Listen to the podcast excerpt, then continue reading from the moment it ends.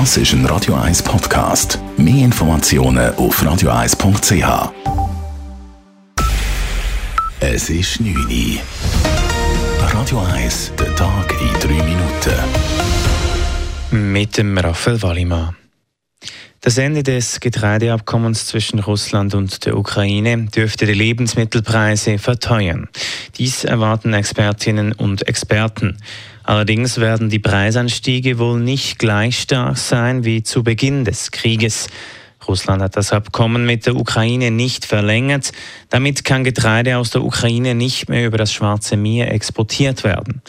Diese Einschränkungen haben Auswirkungen auf den Weltmarkt, sagt Robert Finger, Professor für Agrarökonomie und Agrarpolitik an der ETH Zürich. 10 Prozent des globalen Weizenproduktion, 40 ähm, Prozent vom globalen Produktion Sonnenblumenöls, 15 Prozent vom Mais und so weiter werden in der Ukraine produziert. Also das ist erstmal massiv. Und der allergrößte Teil dieser Produktion wird halt eben auch exportiert.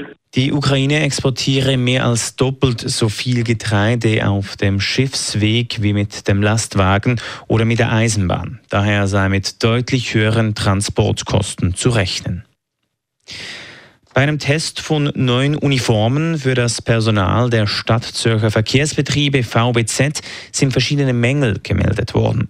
Mitarbeitende hätten die VBZ darauf aufmerksam gemacht, was bei den neuen Uniformen noch nicht alles optimal passe, sagt Mediensprecher Leo Hermann. Wir haben die Testphase für neue Uniformen durchgeführt und da sind natürlich die Rückmeldungen von den Probanden laufend eingeflossen und die Uniformen sind Schritt für Schritt verbessert und auf unsere spezifischen Bedürfnisse angepasst worden. Die Rückmeldungen haben zum Beispiel den Kälteschutz betroffen oder die Passform oder auch die Beschaffenheit vom Stoff oder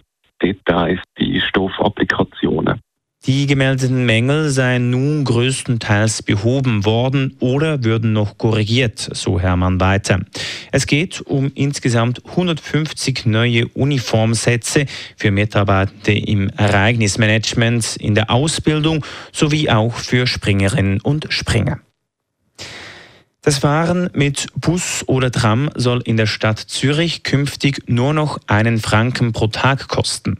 Die Stadt Zürcher SP plane eine entsprechende Volksinitiative, berichtet der Tagesanzeiger. So soll der Preis für ein Jahresabo der Zone 110 mit Halbtags neu 365 Franken betragen. Aktuell kostet das Abo mehr als doppelt so viel. Mit der Preissenkung sollen aus ökologischen Gründen mehr Menschen zum Umsteigen auf den ÖV bewegt werden. Auch Familien sollen von der finanziellen Entlastung profitieren. Im Gemeinderat wurde ein ähnlicher SP-Vorstoß abgelehnt. Radio 1 Wetter. In der Nacht ist es recht klar. Auch morgen fängt der Tag ohne grosse Wolken an. Am Nachmittag tut es dann aber ein bisschen zu. Und vor allem Richtung Alpen ist Regen möglich. Temperaturen erreichen morgen etwa 29 Grad. Das war der Tag in drei Minuten.